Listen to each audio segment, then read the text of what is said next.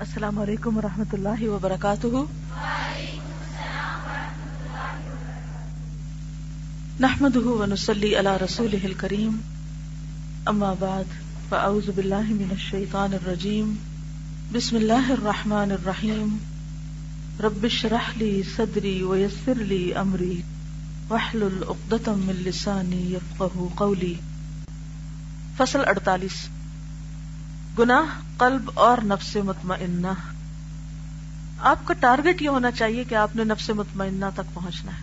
اس میں کوئی خلل آئے تو بس فوراً الرٹ ہو جائے۔ کہ نہیں، مجھے ہر وہ چیز چھوڑنی ہے، ہر وہ گناہ چھوڑنا ہے جس سے میرے قلب مطمئنہ پہ کوئی زد پڑے۔ کیونکہ باقاعدہ آپ کو وہ اثرات محسوس ہوتے ہیں دل پر۔ بوجھ پڑنے لگتا ہے، عجیب سی اداسی آنے لگتی ہے، سکون لٹ جاتا ہے، بے قراری سی آ جاتی ہے۔ چبھن ہونے لگتی ہے۔ اٹھ اٹھ کے چیزیں بار بار آپ کو ڈسٹرب کرتی ہیں۔ تو ڈرنا چاہیے کہ کہیں ایسے حال میں موت نہ آ جائے۔ کیونکہ اسی وقت فرشتے آ کے یہ کہیں گے، یا یہ تو ہن نفس المطمئنہ، جب واقعی یہ اطمینان کی حالت میں ہوگا۔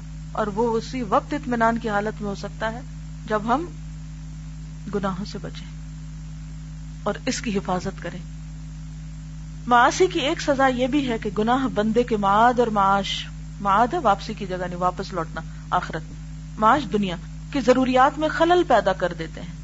ہر انسان اس امر کا سخت محتاج ہے کہ وہ اپنے معاد اور معاش، آخرت اور دنیا کے مفادات اور نقصانات کو زیادہ سے زیادہ سمجھنے کی کوشش کرے۔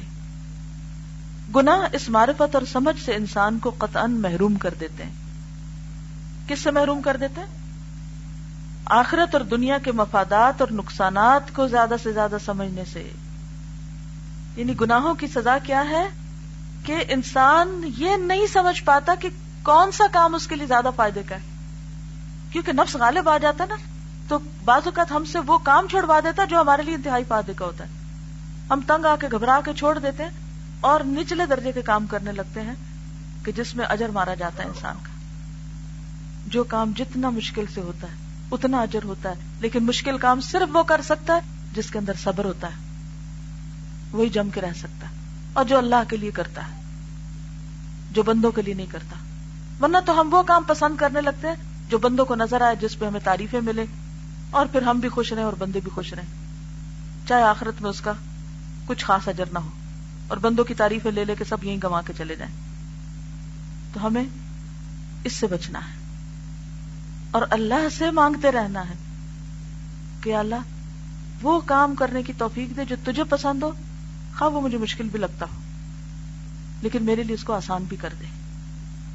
تو اللہ کی مدد سے مشکل سے مشکل چیزیں آسان ہونے لگتی۔ ہیں لیکن یہ سمجھنا بے حد ضروری ہے کہ دنیا اور آخرت کے اعتبار سے فائدہ مند کام ہے کون سا۔ کہاں سے زیادہ پروفٹ مل سکتا ہے؟ کہاں سے زیادہ نفع ہو سکتا ہے؟ آپ دیکھیے کہ یہ بات تو بچوں کو بھی سمجھ میں آتی ہے اگر وہ تھوڑا سا سن سے کام لے۔ کل میرا بیٹا مجھ سے پوچھتا ہے کہ اچھا مجھے وہ کام بتائیں جس میں سب سے زیادہ نیکیاں ملے۔ میں نے کہا تم سوچو، بتاؤ مجھے، تم کیا سوچتے سوچ کے کہتا ہے کہ اچھا وہ کام جو ملٹی پلائی ہو یعنی وہ کام اتنا نہ ہو بلکہ بڑھتا جائے۔ تو میں نے اس کو یہ آیت سنائی، ذاکر نائک کی زندگی کو جس نے بدلا تھا۔ ومن احسن قولا ممن دعا الى الله وعمل صالحا وقال انني من المسلمين۔ اس سے اچھی بات کس کی ہو سکتی ہے جو لوگوں کو اللہ کی طرف بلائے؟ اور خود بھی اچھے کام کرے اور کہے کہ میں مسلمان ہوں۔ اب لوگوں کو اللہ کی طرف بلانا۔ ہم سمجھتے یہ صرف لیکچر دے کے ہوتا ہے۔ ایک ٹپیکل سا ہمارے سامنے رول ہے نا۔ یہاں یہ کتاب پڑھ کے سنائیں گے تو پھر یہ اللہ کی طرف بلانا ہے۔ وہ ایک میل میں نے بھیجی تھی ایٹی ویز آف دعوی اسی طریقے دعوت اللہ کے، لوگوں کو اللہ کی طرف بلانے کے۔ It's not only reading books to people یا کوئی لیکچر درس۔ وہ تو ایک ذریعہ ہے ہی ہے، لیکن اس کے علاوہ بھی بہت سارے۔ یہ اس وقت ہوتا ہے جب انسان حریص ہو جائے کہ کسی بھی موقع، کسی بھی جگہ، کسی بھی سچویشن میں جہاں لوگوں کے ساتھ انٹریکٹ کر رہا ہے، وہاں ان کو اللہ سے جوڑتا رہے، اللہ کی طرف بلاتا رہے، اللہ کی یاد دلاتا رہے۔ چاہے آپ سفر کر رہے ہیں، چاہے آپ کھانا کھا رہے ہیں، چاہے آپ کوئی بھی کام کر رہے ہیں۔ تو پھر وہی بات ہے نا، سمجھنے کی یہ ضرورت ہے کہ فائدہ کیسے کیسے ہو سکتا ہے؟ کس کس طریقے سے ہو سکتا ہے؟ لیکن ٹارگیٹ کیا ہے؟ کہ لوگوں کو اللہ سے جوڑنا ہے۔ بس، یہ زندگی کا مقصد ہے۔ جو بھی طریقہ ہو، ذریعہ مینس کوئی بھی ہو سکتا ہے۔ تو گناہوں کی وجہ سے انسان کو یہ سمجھ نہیں آتی کیا کہ دنیا اور آخرت کے اعتبار سے کون سی چیزیں فائدہ مند ہیں اور کون سی چیزیں نقصان دہ۔ گناہ اس معرفت اور سمجھ سے انسان کو قطعا محروم کر دیتے ہیں۔ ان امور کی تفصیل سب سے زیادہ وہی جان سکتا ہے جو معاد اور معاش کی معرفت رکھتا ہو۔ معاد لوٹنے کی جگہ اور معاش دنیا۔ سب سے زیادہ قوی عقل مند اور زیرک یعنی باریک باتیں سمجھنے والا۔ وہی ہے جو اپنے نفس اور ارادے پر غالب اور حاوی ہو۔ غلطی کیوں ہوئی تھی؟ ارادے کی کمزوری سے۔ تو عقل مند کون ہے جو ارادہ مضبوط کر لے، کہ کر کے ہی چھوڑنا ہے؟ نہ کسی کی باتوں سے پیچھے ہٹنا ہے اور نہ ہی نفس کی خواہشات کی وجہ سے نیکی اور اچھائی کے کام چھوڑنے۔ اور اپنے ارادے کو اسی جگہ استعمال کرے جہاں اسے نفع مل سکے اور ان چیزوں سے باز رہے۔ ان چیزوں سے باز رہے جن سے اسے نقصان پہنچتا ہو۔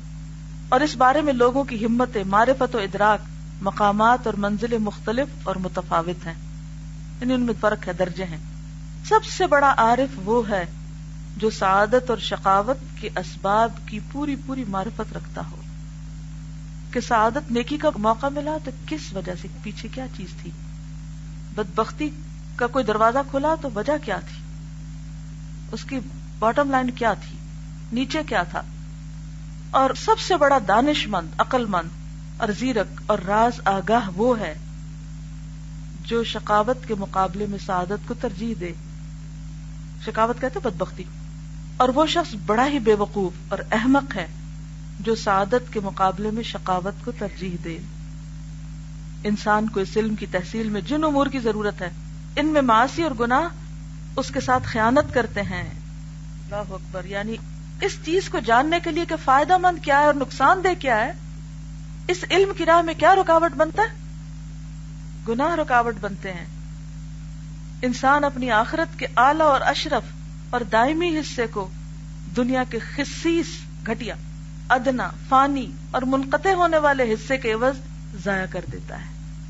یعنی دنیا کی اٹریکشن اس کو اپنی طرف کھینچ لے جاتی ہیں، وقتی فائدے اس کو اپنی طرف کھینچ لے جاتے ہیں اور وہ ضروری کام چھوڑ کر غیر ضروری کی طرف الجھا رہتا ہے۔ اسی میں پڑا رہتا ہے۔ معاشی یعنی گناہ اس علم کی تحصیل اور تکمیل کی راہ میں حجاب بن جاتے ہیں۔ اور دنیا اور آخرت میں جو امور انسان کے لیے مفید، بہتر اور نفع بخش ہوتے ہیں ان کی مشغولیت سے باز رکھتے ہیں۔ انسان جب کسی مصیبت میں گرفتار ہوتا ہے اور اس سے گلو خلاسی کی ضرورت محسوس کرتا ہے کہ میں نکلنا چاہتا ہوں اس چکر سے، اس گناہ سے، اپنی اس کمزوری سے، اپنی اس غلطی سے، سستی سے، کوئی بھی چیز جو انسان کو ہم، حزن، عجز، کسل، بخل، جبن، تو گناگار انسان کا قلب، اس کا نفس اور اس کے آزا اور جوارے اس کے ساتھ غداری کرتے وہ نہیں ساتھ دیتے۔ تو انسان نکل ہی نہیں سکتا اس سے۔ ہم سوچ کے گئے تھے کہ ہم غلطیوں سے رکیں گے۔ پھر گر کے آئے۔ کیا ہوا تھا؟ یہی تو ہوا۔ اس کی حالت اس شخص کی سی ہو جاتی ہے جس کے پاس تلوار موجود ہو، مگر نیام میں بڑی بڑی زنگ خوردہ ہو چکی مالک اس سے کام لینا چاہتا ہے، لیکن زنگ نے اسے ایسا پکڑ لیا کہ نیام سے نکل ہی نہیں سکتی۔ کبھی آپ نے زنگ آلود چیز کو الگ کرنے کی کوشش کی ہو؟ تو آپ نے دیکھو گا کس قدر مشکل ہوتا ہے کس قدر مشکل۔ ایسی حالت میں اس کا دشمن اس کے سر پہ آ جاتا ہے اور اسے قتل کر دینا چاہتا ہے اور وہ اپنی تلوار کے قبضے پہ ہاتھ ڈالتا ہے، اسے کھینچتا ہے، لیکن وہ نکلنے کا نام نہیں لیتی اور دشمن وار کر کے اس کا کام تمام کر دیتا ہے۔ یہ دشمن موت بھی ہے، شیطان بھی ہے، جو پھر انسان کو پوری طرح اپنے اس میں لپیٹ لیتی اور پھر انسان کچھ کرنے کے قابل نہیں ہوتا۔ خیر اور بھلائی کے دروازے بند کر کے کم تر پہ راضی ہو جاتا ہے۔ اور افسوس یہ کہ اس جانتا بھی نہیں کہ وہ کیا کر رہا ہے۔ انسان کے قلب کی بھی یہی حالت ہے۔ گناہوں سے زنگ آلود ہو جاتا ہے۔ ماسی سے وہ اپاہج ہو جاتا ہے۔ ہینڈی اسے جب دشمن سے لڑنے کی ضرورت پیش آتی ہے تو مقابلے کے لیے اس کے پاس کوئی چیز نہیں ہوتی۔ انسان جب کسی سے جنگ کرتا ہے تو قلب اور قلب کی طاقت ہی کے ذریعے جنگ کرتا ہے۔ قلب کی قوت ہی سے حملہ کرتا ہے۔ قلب ہی کی طاقت سے اقدام کرتا ہے۔ جسم اور جسم کے آزاد تو قلب کے تابع ہوتے ہیں۔ اور جب قلب کے پاس جو جسم اور جوارے کا بادشاہ ہے، قوت اور طاقت نہ ہو، تو وہ مدافعت ہی کیا کر سکتا ہے؟ اور کیسے کر سکتا ہے؟ اور پھر جبکہ بادشاہ ہی سرے سے نہ ہو، تو انجام کیا ہوگا؟ چلیے اتنا ہی کافی ہے۔ اللہ تعالیٰ ہمارے حال پہ رحم کرے۔ سبحانک اللہم و بحمدک، نشہد لا الہ الا انت، نستغفرک و نتوب الیک۔ السلام علیکم ورحمۃ اللہ وبرکاتہ۔